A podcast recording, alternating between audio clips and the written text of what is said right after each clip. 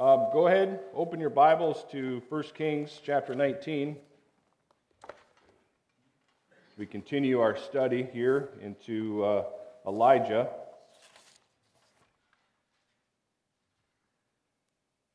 You know, the, the Bible is um, one of the most marvelous books in history, all of history. I mean, in it we find a, a righteous, holy God, his plan of redemption for mankind, an amazing book of God's incredible love, grace, and mercy that he, uh, that he shows, shows us.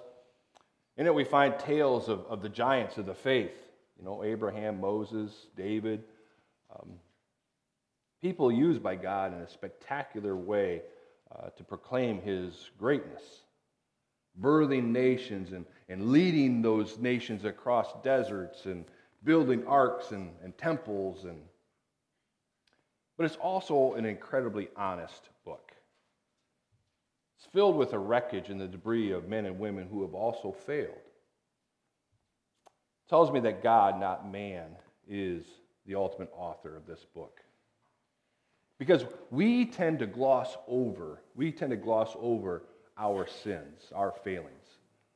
But God doesn't. God is a realist, and when He portrays a man, He paints him warts and all. But these accounts of failure also tell me something else that the God who stands behind this book is a God of grace. He's a God of grace. He wants us to profit from the failures of others. These accounts of, of failure are a, a flashing red, red light for us. Caution, look out, watch, danger ahead, beware. I mean, it's, it's much more pleasant for us to learn from the mistakes of others, isn't it? And that's a whole lot easier way to learn lessons is, is from somebody else, not yourself. Amen. Amen. Elijah's life teaches that victory makes us vulnerable. It often gives us a false sense of invulnerability. And so we will will tend to lower our guard. 1 Corinthians 10 12 through 13 says, Therefore, let anyone who thinks that he stands take heed lest he fall. No temptation has overtaken you that is not common to man. We all, we all struggle with the same thing. The very point you think you're strongest, you become the most vulnerable. We've seen Elijah at his highest, and now we see him at his lowest. The fact that these two extremes are so chronologically close is a key to, to understanding this passage. Victory is often followed quickly by defeat. So let's read our passage for this morning 1 Kings chapter 19, and we're going to again be in verses 1 through 4. Ahab told Jezebel all that Elijah had done and how he had killed all the prophets with a sword. Then Jezebel sent a messenger to Elijah saying, So may the gods do to me and more also, if I, if I do not make your life as the life of one of them by this time tomorrow. Then he was afraid, and he arose and ran for his life and came to Beersheba, which belongs to Judah, and left his servant there. But he himself went a day's journey into the wilderness and came and sat down under a broom tree. And he asked that he might die, saying, It is enough now, O Lord, take away my life, for I am no better than my fathers. Elijah's uh, story is an example for us that, that, uh, that can happen, what can happen after great victory and the things that can cause it. This morning, we're going to continue to look at a, at a prophet who is worn out and discouraged. So, a, a quick refresher uh, what, what brought us up to this moment. Israel had fallen into idolatry, which had been encouraged by Ahab and Jezebel. God sent Elijah to confront King Ahab and tell him that, that uh, the nation was going to be punished for their sin. There was going to be no rain. And after three years, Elijah came back and he proposed the contest between the priests of, of Baal and himself to uh, to prove um, which one was really God. And then God performs this, this unmistakable victory that, that couldn't, be, couldn't be denied. And the people fell on their faces and they said, The Lord, He is God. After this, Elijah prayed that God would send the rain that he promised. Tells Ahab to go ahead and, send, and, and head home because the rain is coming. And then uh, Elijah outruns Ahab's chariot all the way back to Jezreel, 20 some miles. Elijah's out of breath, but he's exhilarated by this great victory. And we come to this passage. And suddenly we see Elijah is discouraged and he wants to die. What are some of the factors that led to this, to becoming depressed and, and, and, and uh, discouraged like Elijah? We started last week by looking at some of the factors that lead, can lead to this. Last week we, we looked at a, um, a real threat. That was the first thing that we looked at. Elijah was discouraged because of a real threat. Jezebel was waiting for him there in Jezreel no doubt anxious to hear about the great victory of her prophets Baal over Elijah and how they had finally silenced him once and for all. But what Jezebel heard did not make her happy at all.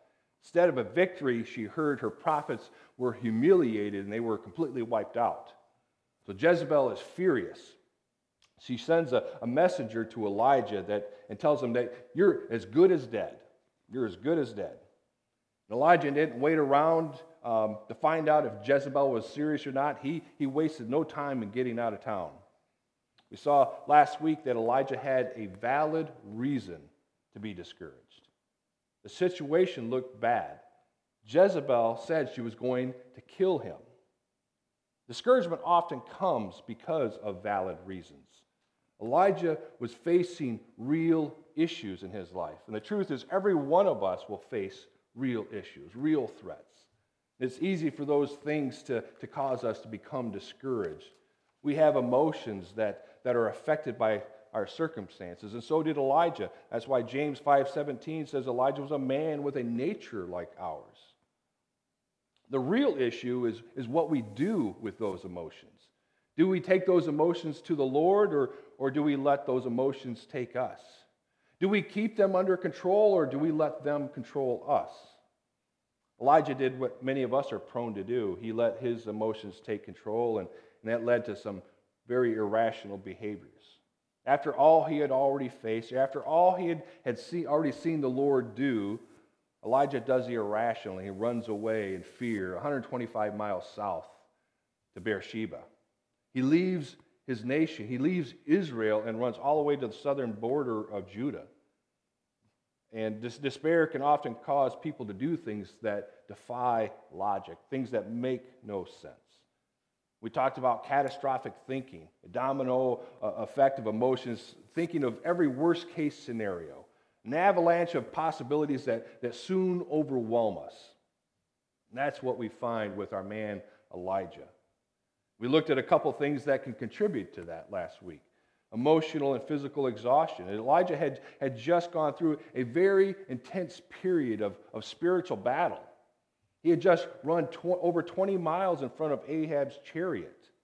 He was physically and emotionally exhausted. Our bodies are, are not designed to be constantly pushed that way. We, we get tired. I mean, who doesn't know we get tired? I mean, right? He is emotionally drained. The pressures that he faced too, confronting Ahab and, and dependent solely on God for his food and, and, and dealing with the widow and, and, the, and the death of the widow's son and, and confronting the people and confronting the prophets. And I mean, all of that is emotional taxing. When we're physically and emotionally drained, we can make some pretty rash decisions. That's not what God planned for us, and it can lead to some serious trouble. The Lord set up things from the, from the beginning for us to have a day of rest. We need to take time to rest, physically and emotionally. Even Jesus took time away to rest his body. He puts us in a, in a body of believers that we can lean on. We need to allow them to come alongside us and, and to hold us up in those times when we're feeling drained. It's not a weakness. The, the Lord designed us that way. Last week we looked at the real threats Elijah and we face, how physical and emotional exhaustion can, can lead to discouragement. And that can, can cause us to, to make some pretty irrational decisions and fall into depression. We need to take those real issues to the Lord. We need to take time to rest physically and emotionally. This week, we pick it back up and we look at unrealistic expectations. Remember back in uh, verse 46 at the end of this chapter. And the hand of the Lord was on Elijah, and he gathered up his garment and ran before Ahab to the entrance of Jezreel. So full of the Spirit, Elijah outran the chariot and gets to, to Jezreel first. But why did he run to Jezreel? Jezreel, Samaria was the political capital of the, of the northern kingdom. Jezreel was the military capital. This was kind of where the army, you know, would, would kind of post itself. It was where King Ahab and Jezebel spent much of their time. Why would he go there? Well, Elijah headed straight for Jezreel, it seems, because he was assuming that there was going to be a national repentance. It was going to be a national repentance, as if he had already, he had already called Franklin Graham. Billy Graham Evangelistic Association was going to be waiting for him when he got back. I mean, Jezebel, Ahab, and, and all of them were obviously going to repent. I mean, and they would lead the nation into a national repentance. It would be that whole Second Chronicles 7:14 thing. If my people who are called by my name shall humble themselves, pray, seek my face, turn from their wicked ways, then I will hear from heaven and I will heal their lands. That's, that's, what, a, that's what Elijah had in mind. I mean, this, this miracle had just been, been performed on Mount Carmel. They would need a lot of workers to, to pray with these people as they repented. God, because God sent fire. The prophets of Baal are gone. God is changing the entire country. Revival is coming. Elijah wants to, be see, wants to be there. He wants to see this transforming work. But he gets there. He gets there, and things are not quite what he anticipated. Look at verse 1 of chapter 19. Ahab told Jezebel all that Elijah had done and how he had killed all the prophets with a sword. And then Jezebel fell to her knees, repented, and worshiped God. Oh, wait.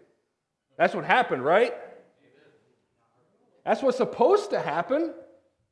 That's what's supposed to happen.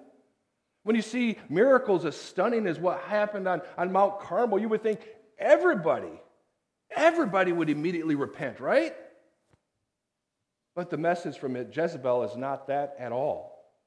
Instead, she says, By tomorrow morning, I will have your life. You're a dead man. And this unexpected reply shakes him to the core. Elijah fell apart at the seams and he takes off running. Often the, the black moods of despair that grip us comes at times when we have been disappointed in some result that we expected. Some unexpected turn of events causes us to lose faith, for the time being at least. Things don't turn out the way that we hoped or we expected, so we begin to despair. We forget everything that God has already done and, and already promised. We think, well, it was, was all for nothing. It's not here. If we look beneath this account of Elijah, what we see is incomplete trust. What Elijah was doing was, was going along with God. As long as God was doing what Elijah expected him to do. For Elijah, there was no doubt about how God was going to take care of him. Elijah knew the ravens would supply him food. God told him. Elijah knew the widow would feed him, the flour and the oil would not run out. For Elijah, there was no doubt of of the great victory on Mount Carmel.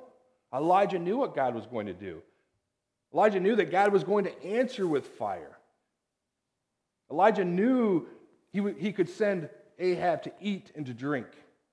Elijah knew that God was going to follow it with rain from the sky no shadow of doubt in his heart or his mind when he goes to confront the powers of evil on Mount Carmel. He knows what God is going to do. The God of Elijah lives, he knows what he's going to do. But this event, this event has shaken him because he doesn't expect it. Doesn't expect it. This is partly because he has placed his, his faith not upon God, but upon his knowledge of God. Isn't it often the same with us?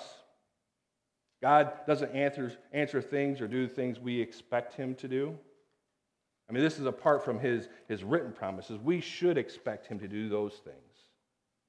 But sometimes we begin to, to believe God operates in, in our wisdom. If we do A and B, then he will do C. Train up a child.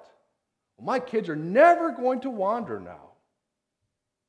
Husbands, love your wives. Well, our marriage is going to be perfect now. Wives, submit to your husbands. Well, my, my husband's going to be a godly leader now. And when it doesn't happen exactly that way, we lose faith. I don't get it. I don't get it. My kids are still disobedient. Marriage is, is so hard. Is God even, even here? Is he in control? I thought he loved me. Why, why hasn't he fixed them yet? Why bother? We're not really trusting God to do anything that he wants to do. Instead, we're, we're trusting on what we expect God to do. Sometimes our faith is really based upon what we see. And when we can't, we get afraid. And that fear can cause us to run away. But faith is trusting God when we can't see exactly what He's doing. It's trusting Him when results are not what we expected. Still trusting that He is in control. He knows what He's doing, even if we don't. Isaiah 55 8, for my thoughts are not your thoughts, neither my ways your ways. We just talked about this morning with, with Dwayne and, and with Dorlags. It's not the way we would have done something like that. And we also see some other factors from Elijah here that can lead to discouragement and, and depression for a child of God. He lost his focus and self pity. Elijah leaves his servant and goes another day's journey into the wilderness. He sits down under a juniper tree, he throws in the towel, and he asks God to take his life. Poor old Elijah has reached rock bottom. Elijah loses focus and he starts to feel like a martyr and he rolls around in self pity. There's several aspects of this I want to look at this morning.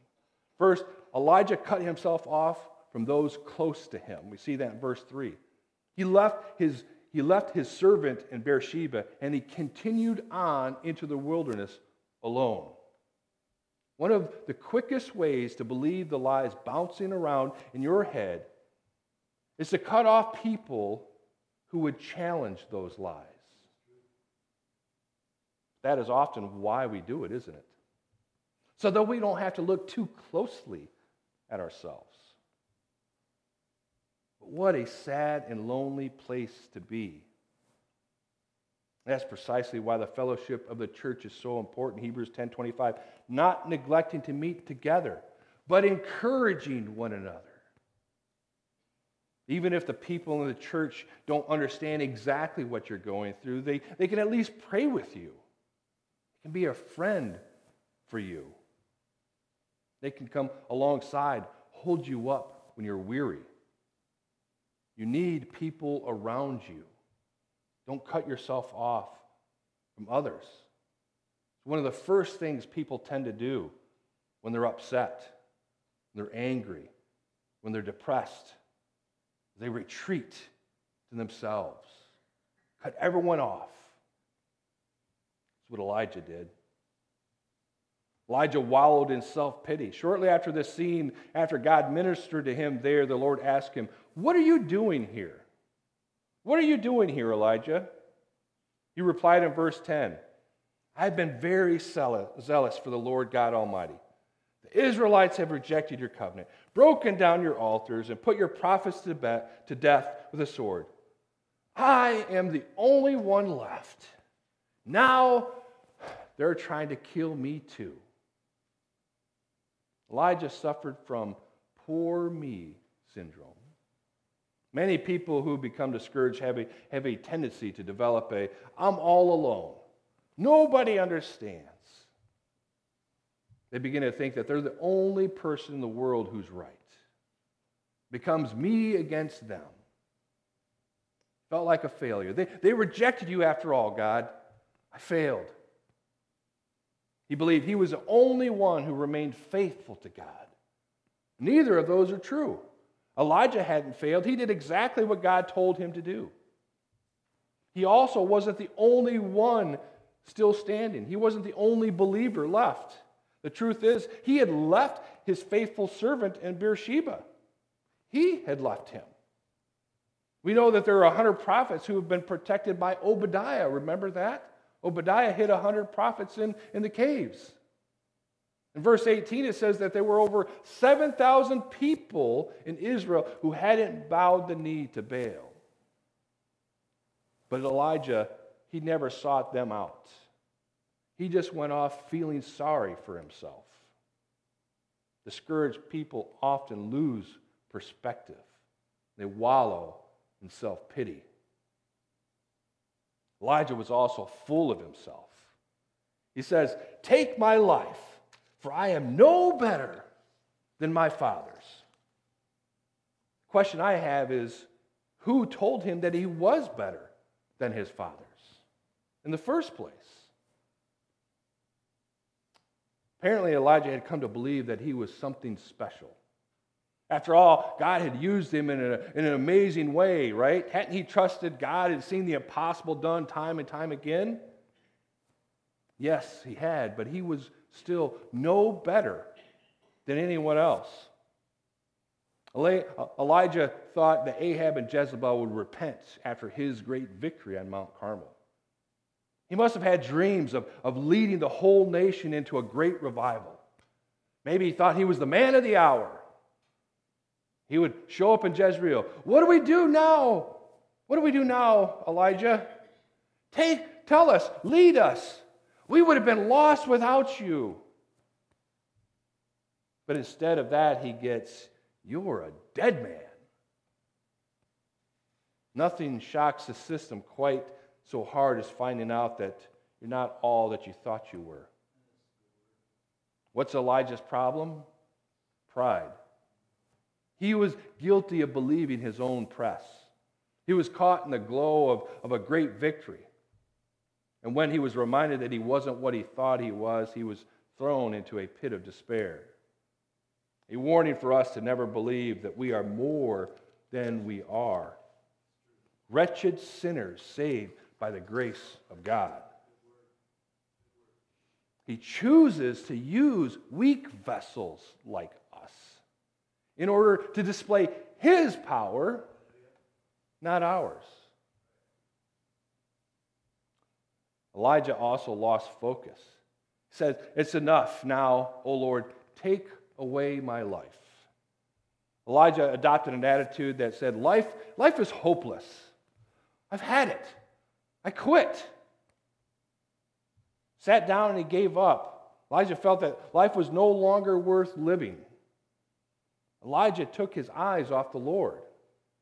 Instead, he focused on his own circumstances.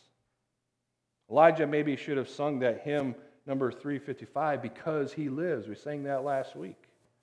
Because he lives. I can face tomorrow. As long as we remember that, there is hope. We can make it through. Never forget that God is still on the throne. Jesus lives. No matter how bad things become, God is in control. He knows where we are and, and what we're facing, and He will see you through. As long as there's a God in heaven, there is hope for you.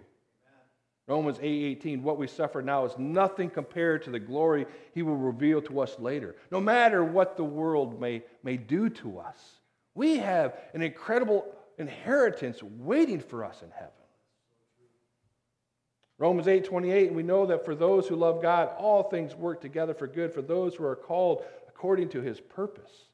2 Corinthians 4 17 through 18, the NLT. For our present troubles are small and won't last very long.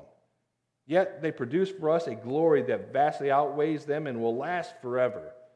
So we don't look at the troubles we can see now. Rather, we fix our gaze on things that, we can, that cannot be seen.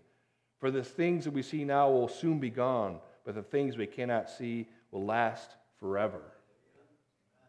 We have a hope. We have an incredible hope. Job, Job, Job knew difficulty. Job had been run through the wringer.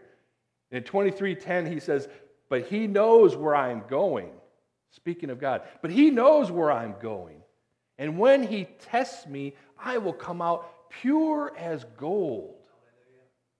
God uses those things in our life. We talked about that already. God uses every circumstance in our life for a purpose. For a purpose to refine us, to prepare us to be used as a vessel for Him to prepare us for the glory that awaits us in heaven. Elijah gave up on life, on ministry, and for a brief time on God. He had, had just experienced the highest of highs, and, but he had just as quickly fallen to the lowest of lows. Why? Because he was a man with a nature like ours. He had faced some great discouragement. He faced real threats. He had valid concerns. But he allowed his emotions to take control. That domino effect of, of catastrophic thinking took him to, to the depths of despair. He was exasperated by his emotional and physical exhaustion. He may have had some unrealistic expectations. He received some unexpected results, and this led him to cut himself off from others, to try to, to try to go it alone. He wallowed in self pity. He was full of himself, lost his focus, and ultimately, that's the real cause for Elijah ending up here. The same can happen to us when we lose our focus. We take our eyes off the Lord, we, we put them on our problems. But thankfully, there's hope for us, no, no matter how despondent we get. Next week, we're going to look at the medicine that the Lord uses to restore us and, and to restore Elijah. But here we saw a few things that, to help us when, when we're worn out and, and when we're discouraged. We may have real threats, but we also have a real God to turn to. God gave us a Sabbath so that we would rest to be, so we wouldn't become too exhausted. Spending time to, to reconnect with Him. We must truly trust God in all circumstances, in all His ways. Our expectations must be whatever He wills, whatever He wills, whatever He wills. We must not lose our focus must keep our eyes on Jesus. Because he lives, we can face tomorrow. Because he lives, all fear can be gone. Because we know he holds the future. And life is worth the living just because he lives. Just because he lives. It's a blessed assurance that we have. He's in control. And his ways are not our ways, and often the ways he, he does things are not the way we expect or anticipate. Not the way we would do it. But he knows. He knows what we need. He knows what we need. He knows our weaknesses. Just like Elijah. We often have unrealistic expectations.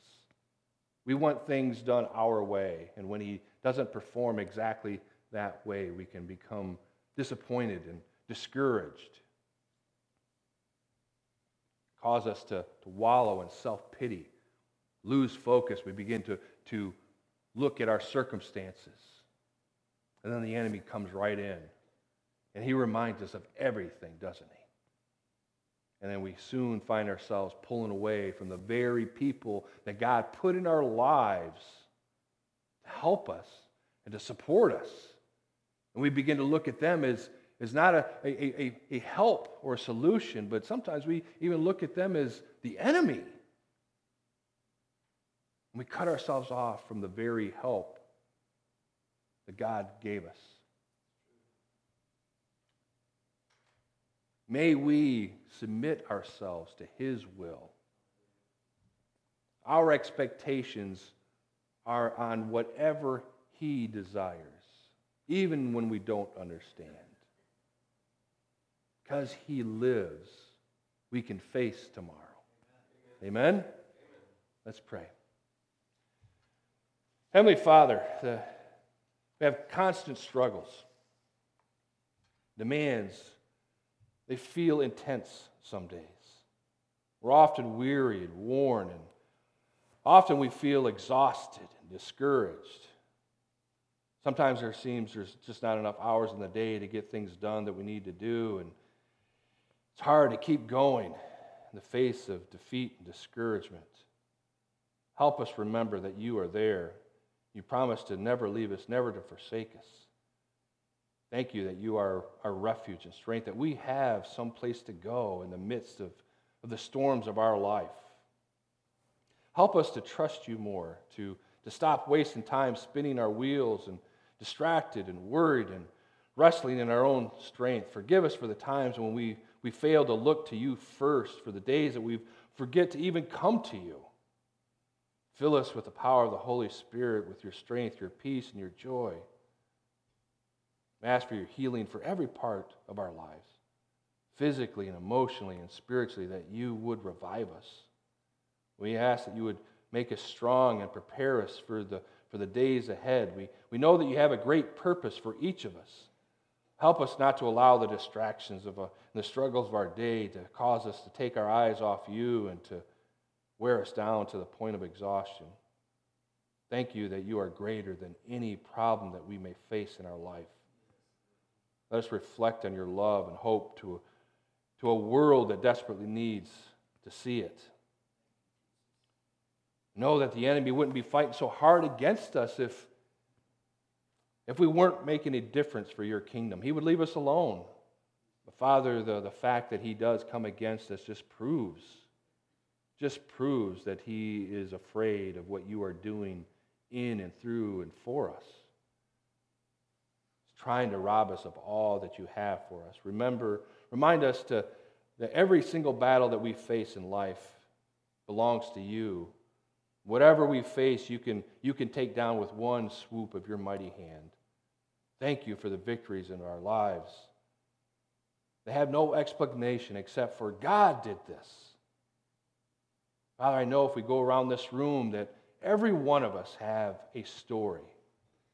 That we could say, God did this. There's no explanation.